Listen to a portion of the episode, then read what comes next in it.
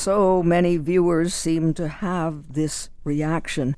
Gary David Alexander tells us in his master's thesis that his first encounter with Richard O'Brien's The Rocky Horror Show occurred in August of 2000 while working as an undergraduate assistant in the scene shop at the University of North Carolina. I worked as a carpenter and assisted in constructing the scenery for the Rocky Horror Show, which opened on Halloween that year. One of the department's graduate students, Kyle Beery, designed the scenery and it was grandiose in every aspect. The scenic design was so monumental in scale that the scene shop employees had to work additional hours in order to get the show built on time. In constructing this show, I simultaneously had the most fun I have ever had and the most misery. I saw the show twice after it opened, and at the time, it was one of my greatest theatrical experiences. The inventive design choices changed my perspective of how scenic design communicates. I got goosebumps and felt content with my career choice. The experience impacted me so much that my memory of the visual climax of the play still makes the hair on the back of my neck stand up.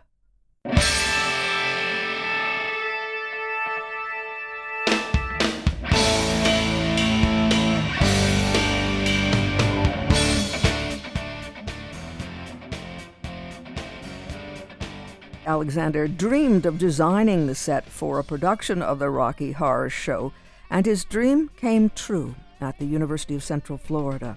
Here he was, wanting to give the audience a truly hair raising experience, but he also wanted to make the design his very own.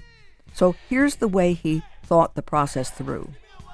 In the stage directions in the opening pages of Richard O'Brien's script, a specific time period is never mentioned, However, the dialogue that is spoken by the characters place it into a mid 1950s science fiction genre. Because no clear time period is ascribed to this play, I could follow numerous assumptions. From the original script, written in 1972, I could extrapolate that the majority of the show's action could take place at this time. Another assumption is that the setting of Dr. Frank-N-Furter's castle references the work of Mary Shelley's Frankenstein, which recalls the early 19th century when Shelley originally created her novel. The classic Boris Karloff film Frankenstein is also conjured from the setting because it references the horror genre of 1931, the year that it was filmed. My research revealed that O'Brien had a strong influence from classic horror and science fiction B movies when writing the script for Rocky Horror Show, and it was safe to assume that because of his fascination with classic horror films, he was referencing the stylization and the period of the 1931 Karloff film. Another time period reference is centered on the characters of the Transylvanians. These characters, including Dr. Frank-N-Furter, inhabit the castle and speak in their own style of dialogue, which carries an I don't care punk rock attitude of the 1970s and 1980s.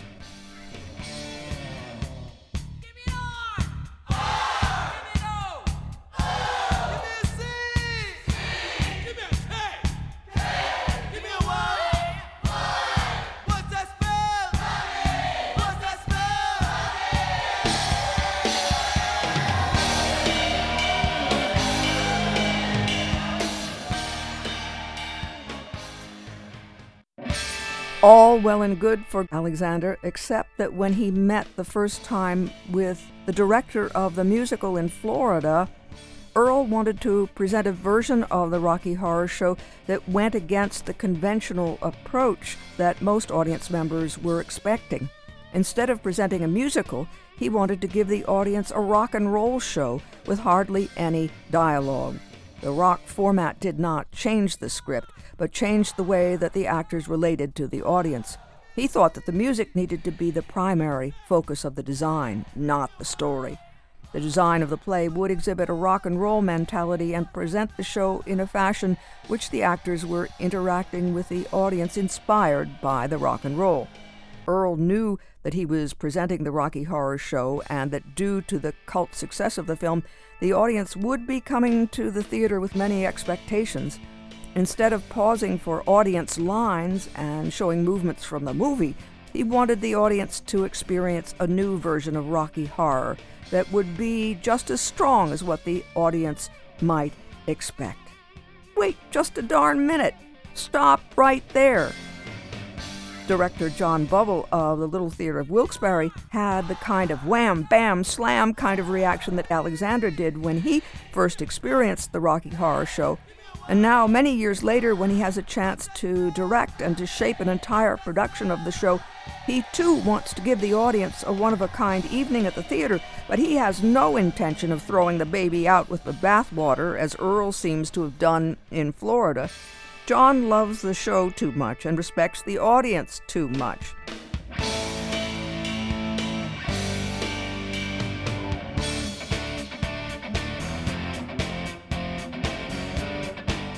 And will the show be different this time?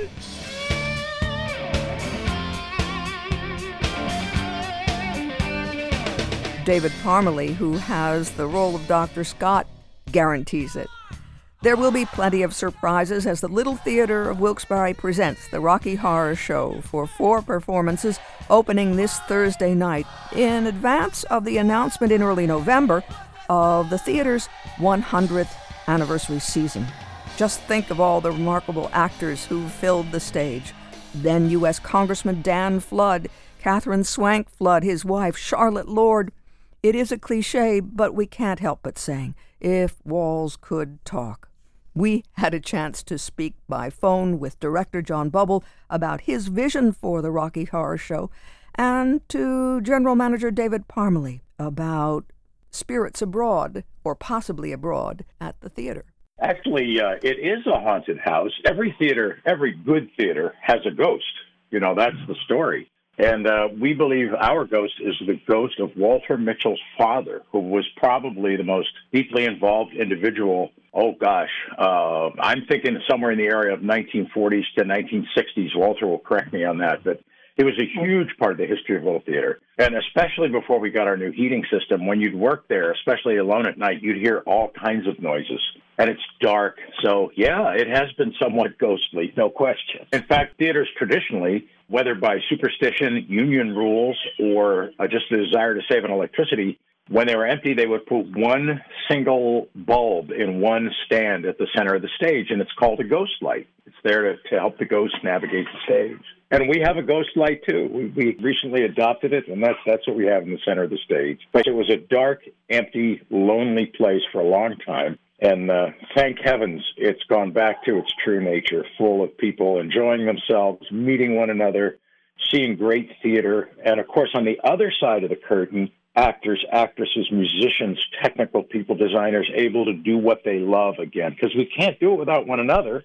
We can't do theater alone, like you can write poetry, and we can't do it without a place to perform. So we are so grateful to have that place back in business and alive again with all the spirit of creation that is live theater.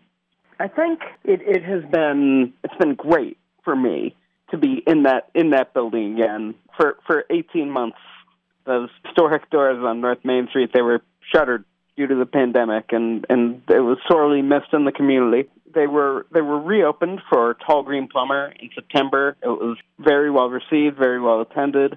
People had a great time, and I, I think it's it's a classic example of uh, you don't know what you've got till it's gone. I think as performers we took a lot for granted, and um, it was taken away from us, and now we're we're kind of approaching it with sort of a fresh gratitude for the whole process. Be that the late nights, spending time with friends, creating with friends, and seeing the audiences after the shows. I think we're we're approaching everything with, with a newfound gratitude.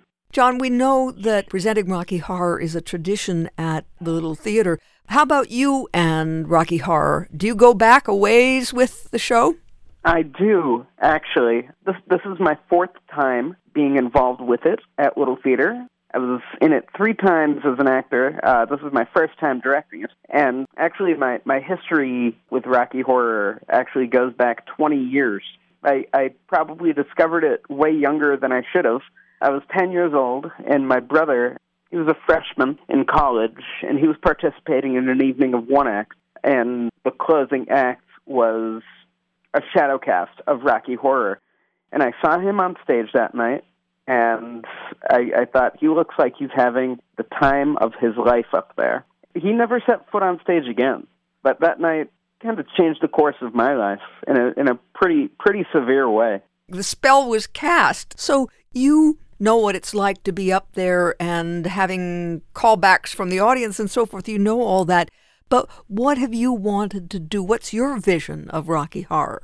Um, my vision for Rocky Horror is really to bring it back to its roots, kind of make it uh, as close to the movie as it possibly can be, while also adding in flares of that uh, 1970s punk rock that my, my costumer Kimberly Rose did a did a terrific job with, and also incorporating some of the sort of Art Deco styling set wise that my set designer Alyssa Simmers is doing a terrific job with. But my whole team is really really backing me up to to make this production as as good as it can be, and I think the audience is really going to be pleased with it. Part of his vision is the idea of surprise. He's doing some surprise things with some of the characters.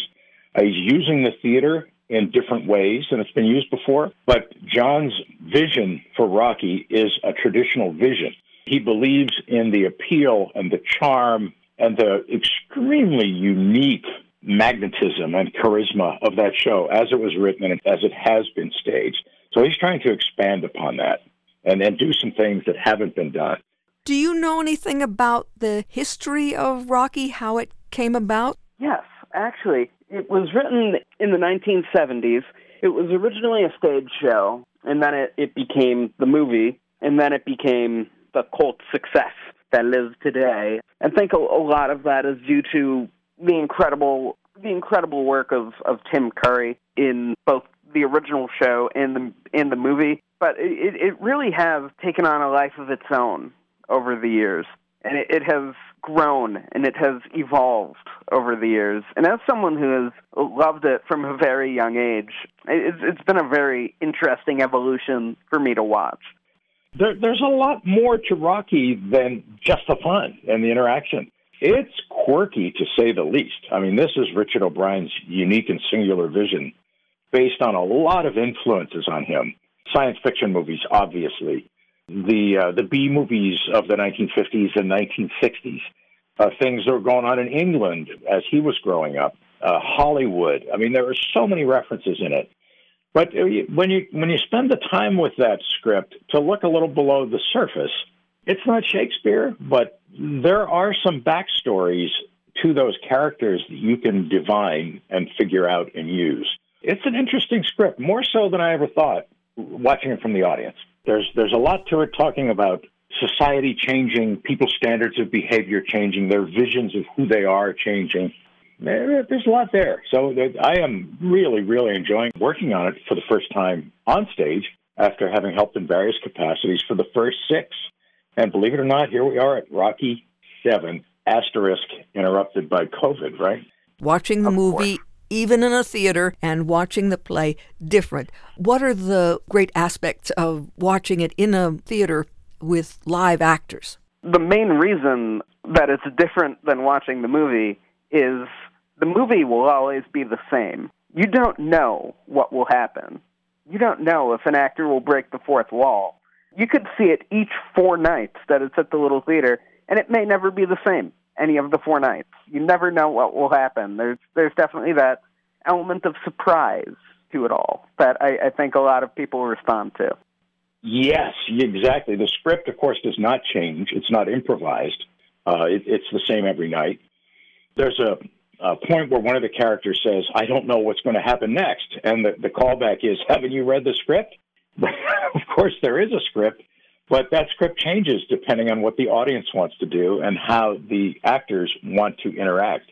And to their credit, you know, I, I've seen a lot of performances of Rocky at Little Theater, and I've never seen an, uh, an actor break where they actually break character and are convulsed in laughter.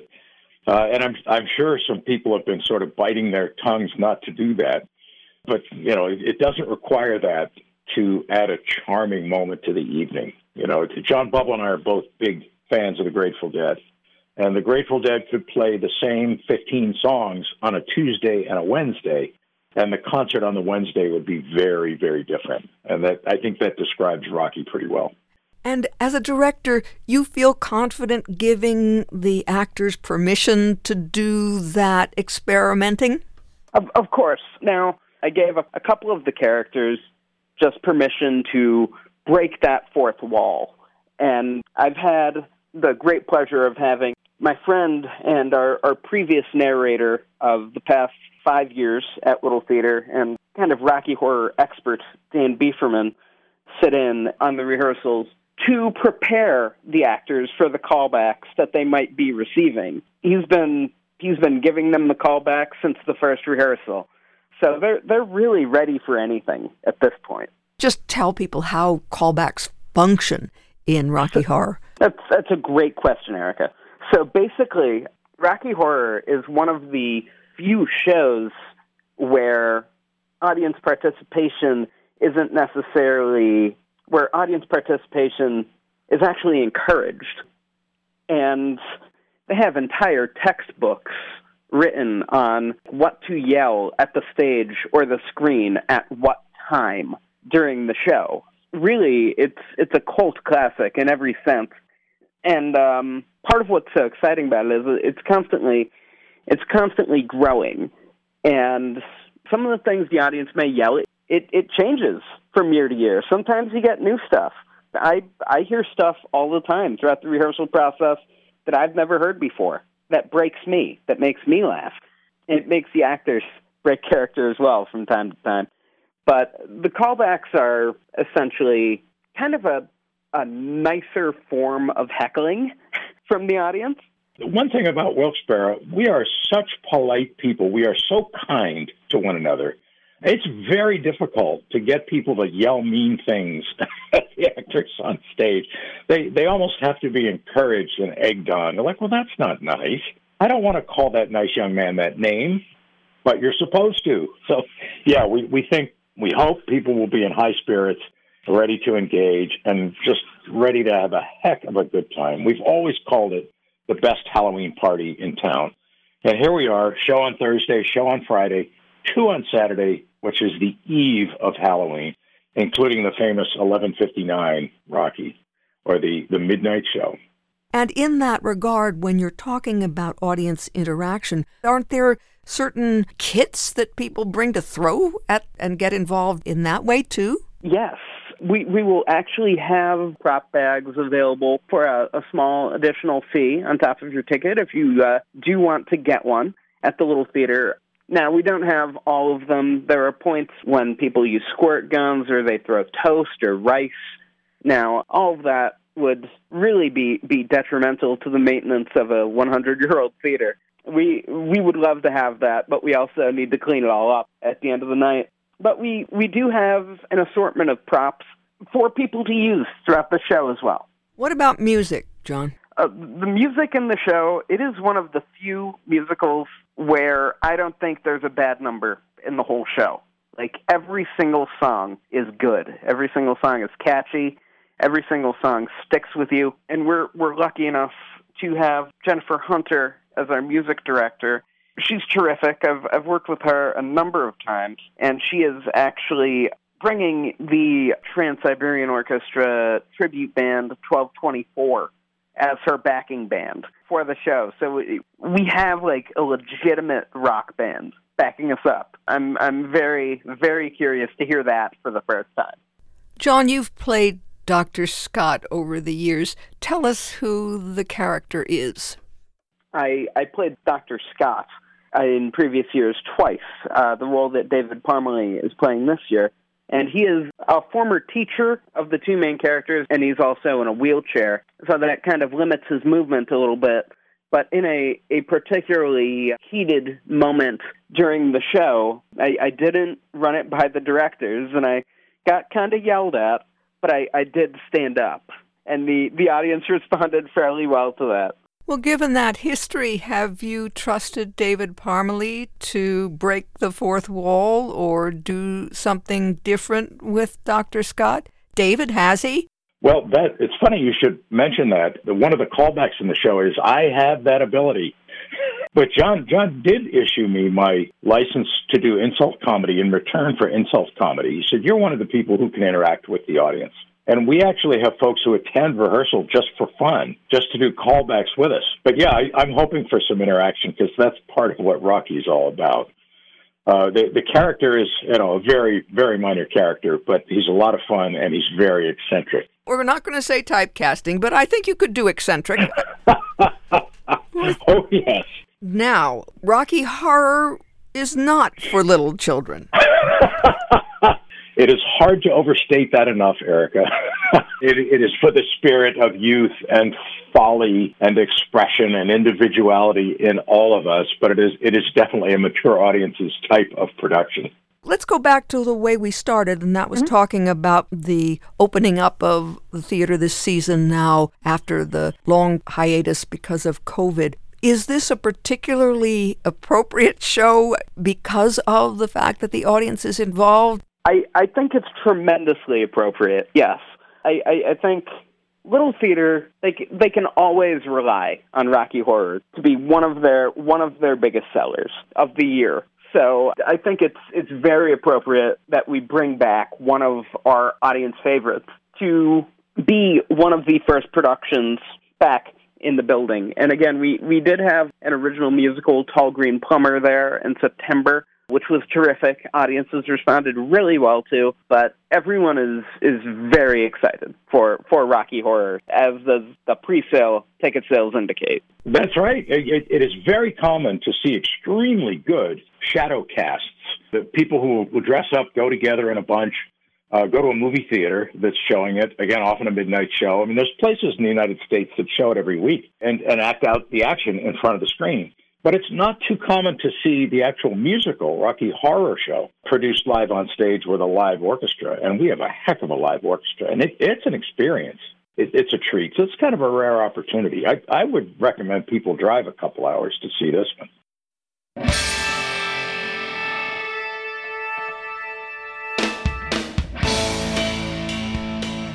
David Parmalee, general manager of the Little Theater of Wilkes-Barre and actor in the role of Dr. Scott in this production, and director John Bubble, speaking with us about the upcoming number seven minus COVID production of the Rocky Horror Show at the Little Theater of Wilkes-Barre, opening this Thursday, October 28th, and running for four performances.